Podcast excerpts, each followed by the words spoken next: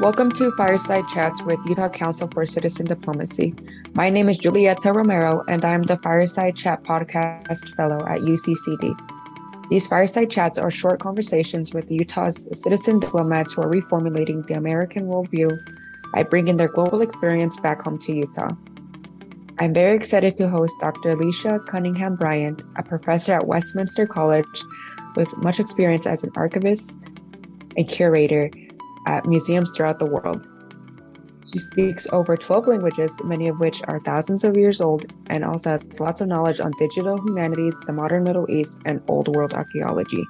Alicia, welcome and thanks for joining us today to talk about artifact repatriation.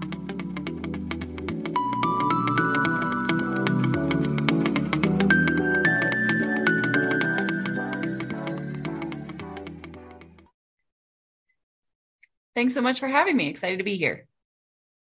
All right. So to start off, can you tell us what is artifact repatriation? Yeah. So artifact repatriation um, refers to the fact that artifacts held in museums around the world often are not from the locations those museums are in. And so those objects belong to other cultures and other cult- countries from anywhere from 50 years ago, 20 years ago, five years ago to thousands of years ago. Uh, and so repatriation seeks to return those objects in museums to their original uh, creative countries and cultures. Are there certain parts of the world that deal with artifact repatriation more than others? Yeah, there absolutely are. So, um, the the biggest issue um, well, one of the many issues in artifact repatriation has to do with museums in general.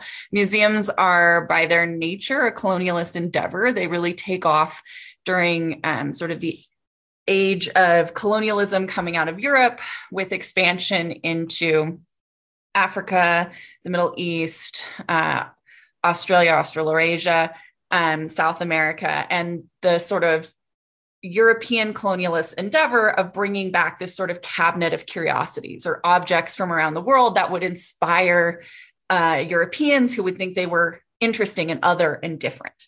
And they would be housed in this cabinet of curiosities, originally in rich people's homes, and then eventually in sort of state institutions that were endowed with money to collect these artifacts from around the world that European individuals could view as part of the broader empire of which they were a part, that they were sort of taking part of and could see these far reaching uh, parts of the world from their home in Europe. As a result, museums are by their nature a colonialist enterprise.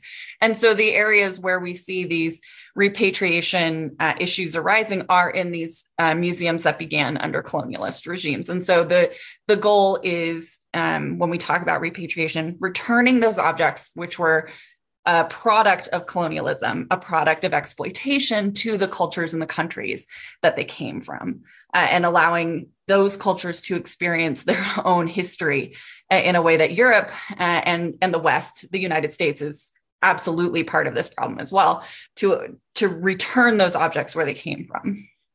Artifacts is such a broad word. So can you just list some examples of what these artifacts consist of? Oh sure. Yeah it's it is a broad word. You're right. Uh, so it's anything um, and the I, i'm an archaeologist so we tend to use the term material culture which is the world's vaguest word for stuff like the stuff people have, which is effectively what artifact is. It's stuff. Uh, anything anyone used at any period of time across history and the world. But it also includes human remains. Um, so, again, I'm an archaeologist, I'm an Egyptologist. So, a lot of what we look at is mummies and human remains. Um, for Native American communities, this is particularly important with the repatriation of Indigenous uh, bodies back to their home cultures, as well as objects or funerary objects that are imbued with uh, life force that need to be returned. Uh, so you're looking at like pots and pieces of writing and inscriptions all the way to human remains and uh, like the Benin bronzes, the, which include the history of the people of Benin. So there, there is this um, huge range, but pretty much it's anything that was left behind by cultures before now, which is why it's so broad. What do you think has caused the movement for returning art back to their rightful place? Could it be pinpointed to one specific event or just an overall movement? I don't know that I could po- point to a specific event. I would say that um, there's been a call for repatriation for a long time. It's not new.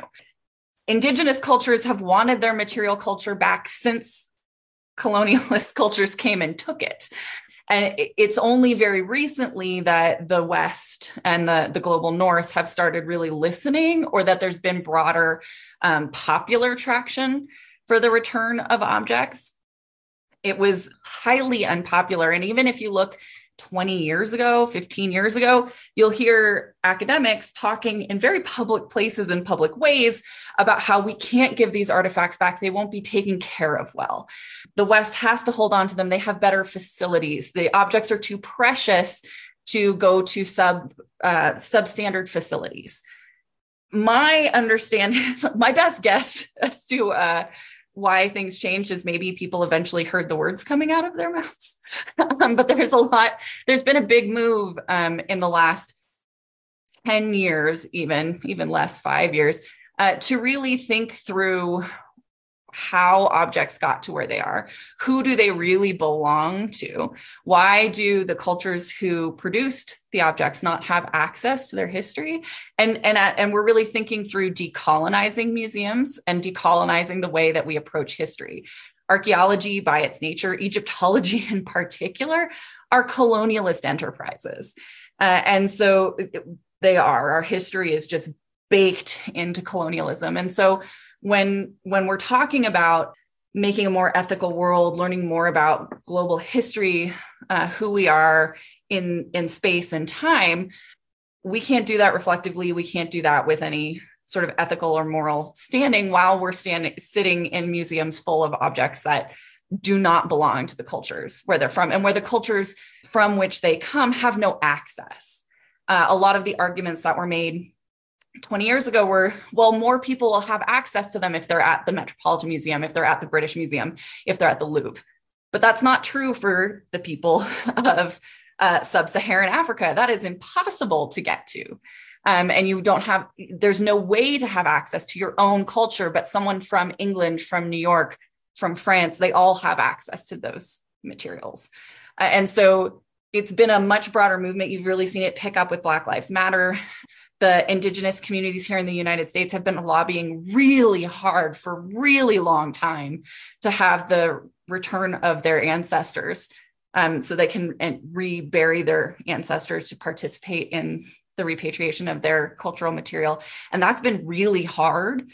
But as we as cultures grapple with the history of colonialism, as we rethink how we're talking about history, it's become a lot more accessible, popularized, and there's more public pressure on museums and governments to do it. And going along with that, um, does artifact repatriation, is it just about returning the artifacts back to their rightful place, or does it also consist of paying reparations as well, or maybe even building facilities for these artifacts that are being returned? Yeah, so it's such a powerful question. Thank you for asking it. I'm going to give you a really wiggly answer to it. uh, so they're considered two different things in the sort of decolonizing museum movement. I will state that I am for both repatriation and reparations. Um, I think they're really important because the removal of these objects in the first place was deeply problematic. The continued maintenance of them abroad perpetuated inequity and reinforced colonialist uh, mechanisms. And without repatriation and reparations, we're not supporting those objects and reinvigorating, supporting the um, those cultures in, in, in integrating those objects back into their culture. We owe that. We do. We've been making money off of them forever. The objects. So we should be paying reparations for that.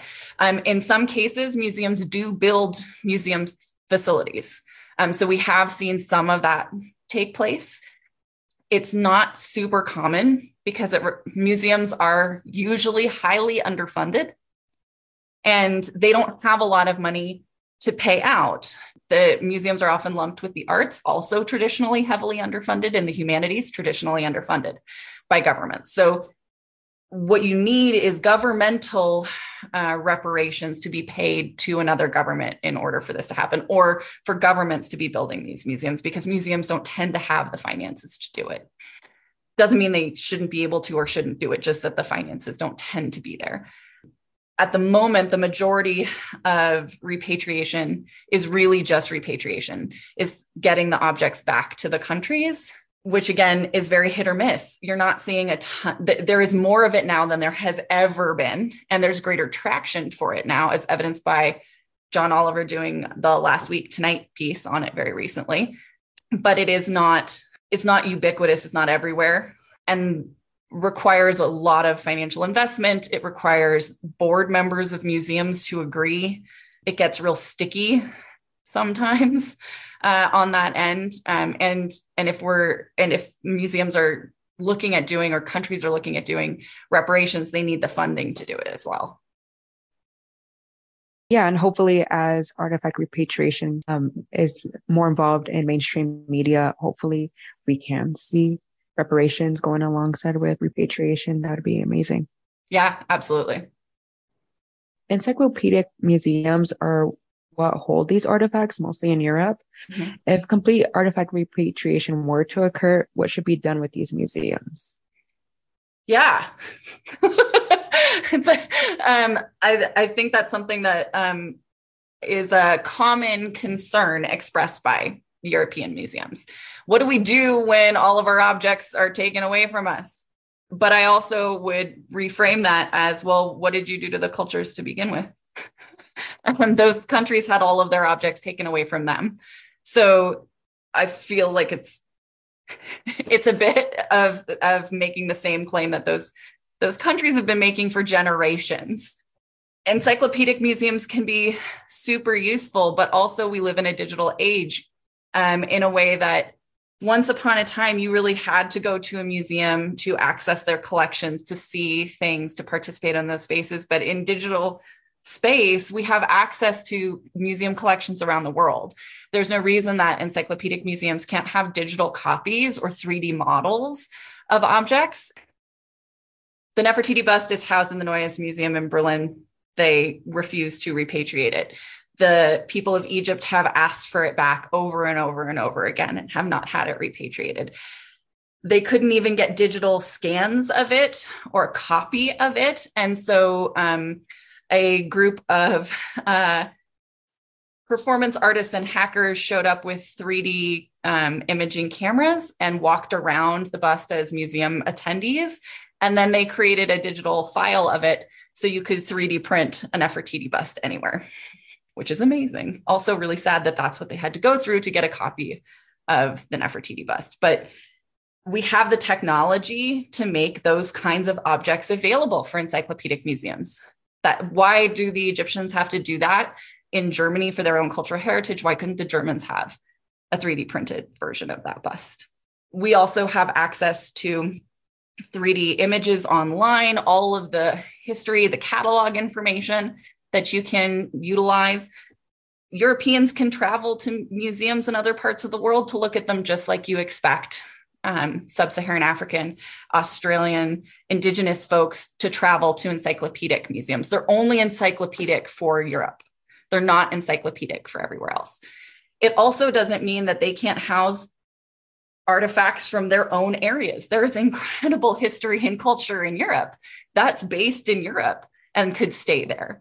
Um, and that would be part of that experience. It also doesn't mean that foreign governments can't gift each other objects and, and things like that. We do it all the time. Um, and, and so you see it as part of diplomacy. You'll often see cultural objects exchanged in diplomatic aspects. There's no reason we can't continue to do those things from government to government.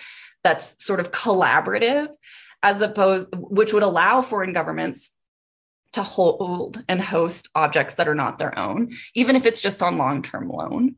So it's not sort of a downfall of museums, it's just rethinking how they work and and how are we engaging in these spaces and making it more equitable and realistic for the rest of the world who've really been cut off from their own cultural history and, and from housing encyclopedic muse- museums of their own. Yeah, I think it's a lot easier to think of what we can do with these museums than people think. 100%. Since many artifacts were taken during colonial rule where modern day countries did not exist, what do you think should be done with these artifacts that do not necessarily have a, a place of destination? I think most cultures around the world that are housed in these encyclopedic museums, the host modern host countries of those groups still house uh, emotional ties to those material culture pieces. And so, whether or not ancient Egypt and modern Egypt have anything to do with each other, ancient Egypt is very much a part of modern Egyptian culture. And as a result, d- does that make sense? Yes. And mm-hmm. and so when you're looking at repatriation of objects, it, you should send them back where they came from, even if that culture is not there anymore. We see um, issues like this facing Indigenous communities here in the United States. The Smithsonian has a rule that you're um, supposed to release uh, remains or objects from the Smithsonian uh, to Indigenous groups as long as they are direct descendant, they're lineal descendants or cultural culturally affiliated in theory, that's great. But what if that group is like not totally around anymore or tangentially related? Does that mean that the closest affiliate couldn't request those objects and re- have them repatriated, reburied, having have those remains reburied? It's actually a, an often difficult line to draw where museums say, oh, you're not quite affiliated enough. Or I should say, it's not often, but it could happen that you wouldn't be affiliated enough to request that. And so that causes a lot of issues when um, we're looking at these sort of colonialist endeavors, right? That it definitely doesn't belong to the people in DC. Why can't it belong to the cult- rough area of the culture that it came from? Does that make sense? Yeah, I, you bring up really good points. And I like how you um, brought about the point of like emotional ties, because I think this subject is a lot more well subjective than mm. it may seem, especially for the countries that have had their artifacts taken away from them due to colonialism. So it's a really good point. Yeah, it's it's a big issue because I, I think um, when we talk about modern versus ancient cultures or even recently removed artifacts, none of us have necessarily direct ties to, again, I'm an Egyptologist. I use Egypt as an example, but we don't have direct ties to the culture that we're drawing from or from those objects, but it doesn't mean they're not culturally significant to the people who live there and who draw value from those objects and that they're not closer than I am by a thousand yards. so, bringing back this conversation to Utah, which is one of the purposes of this chat that we're having. How does artifact repatriation affect a place like Utah, considering its colonial past? Does artifact repatriation need to occur here if it hasn't already? Um, yes, and yes. yeah, so pretty much every museum has some level of seized artifact. It doesn't mean there's not provenance for that object, and provenance is just a fancy way of saying we know exactly where it came from. But I'll give you an example from a collection housed at the um, UMFA. So the Natacha Rambova collection at the UMFA was gifted to the UMFA uh, upon her death because she grew up in Utah till she was like five. um, and uh, she was a famous ballet dancer. Um, she was also uh, Egyptologist, a self taught Egyptologist who was very interested in Egyptian language. She spent a great deal of time in Egypt doing copies of tomb inscriptions and collecting Egyptian artifacts. And when she died, she sort of divided up her collection, which was rather massive, to a number of places. But one of the places the collection went was to the UMFA. And so there is a standing ancient Egyptian artifact collection in the UMFA. That's the Natacha part called the Natacha Rambova collection that has, uh, because she had deep ties to Utah. All of that is in perfect working order. She got those artifacts, she bought them, she gifted them. There's provenance, there's bill of sale. It doesn't mean we should have them there's it's the sort of the difference between the legal reality and the ethical or moral aspects of that um, and and this is where you really see museum professionals in debate do we keep them this was not someone who showed up and actively looted uh, egypt or was part of where there are some collections where they are actively looted there are pictures of people having looted the artifacts and taking them with them. This is not one of those situations. She bought the artifact, she shipped the artifacts. We have all of the information. Do I think they belong in Utah as opposed to Egypt? No, I do not. I think that um, they belong to the people of Egypt. They should be repatriated to Egypt. Is that a popular opinion? Probably not. it's, um, but the the reality behind it is is one of deep importance when you're looking at something where legally all of the right boxes are ticked and there's no great outcry from Egypt for the Natacha Rambova collection. It's not the Rosetta Stone, it's not the Nefertiti bust. But it is still material culture that is not part of Utah, that's not part of Utah's history, that wasn't gifted to Utah by the Egyptian government. And so it is a like a set of objects which could be repatriated, which in my opinion should be repatriated, even if in exchange there's 3D models or object or digital catalogs or things like that that people could interact with. And there are other ways for us to go about having this sort of interactive experience with cultures outside of Utah that don't require us to house and own objects, quote unquote, own objects that are not part of Western culture and that do come out of a Western person's experiences in Egypt collecting objects outside of their own background. Yeah, I totally agree. And that's honestly so like mind boggling to think that there are material culture from all the way in Egypt here in a state like Utah. Is there anything else you would like to add or any last minute words?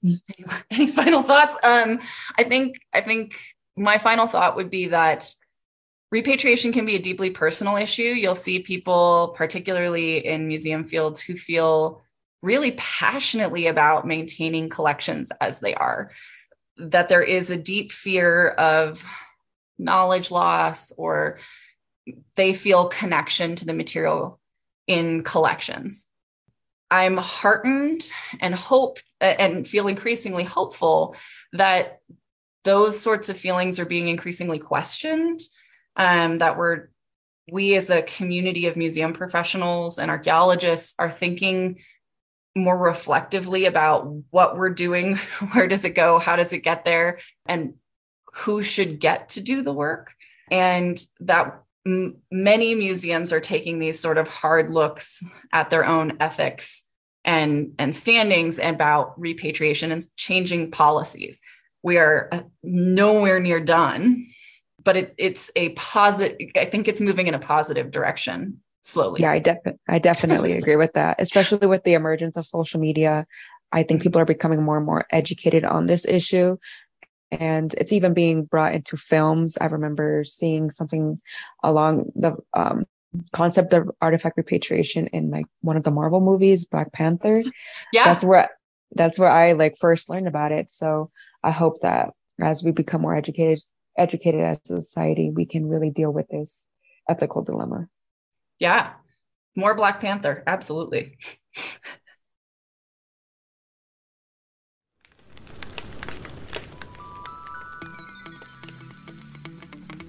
So that's it for today. Thank you for listening. To learn more about today's guest and our other fireside chats, check out our website, utah.diplomacy.org, as well as explore our website to learn more about how to get involved with diplomacy in Utah one handshake at a time.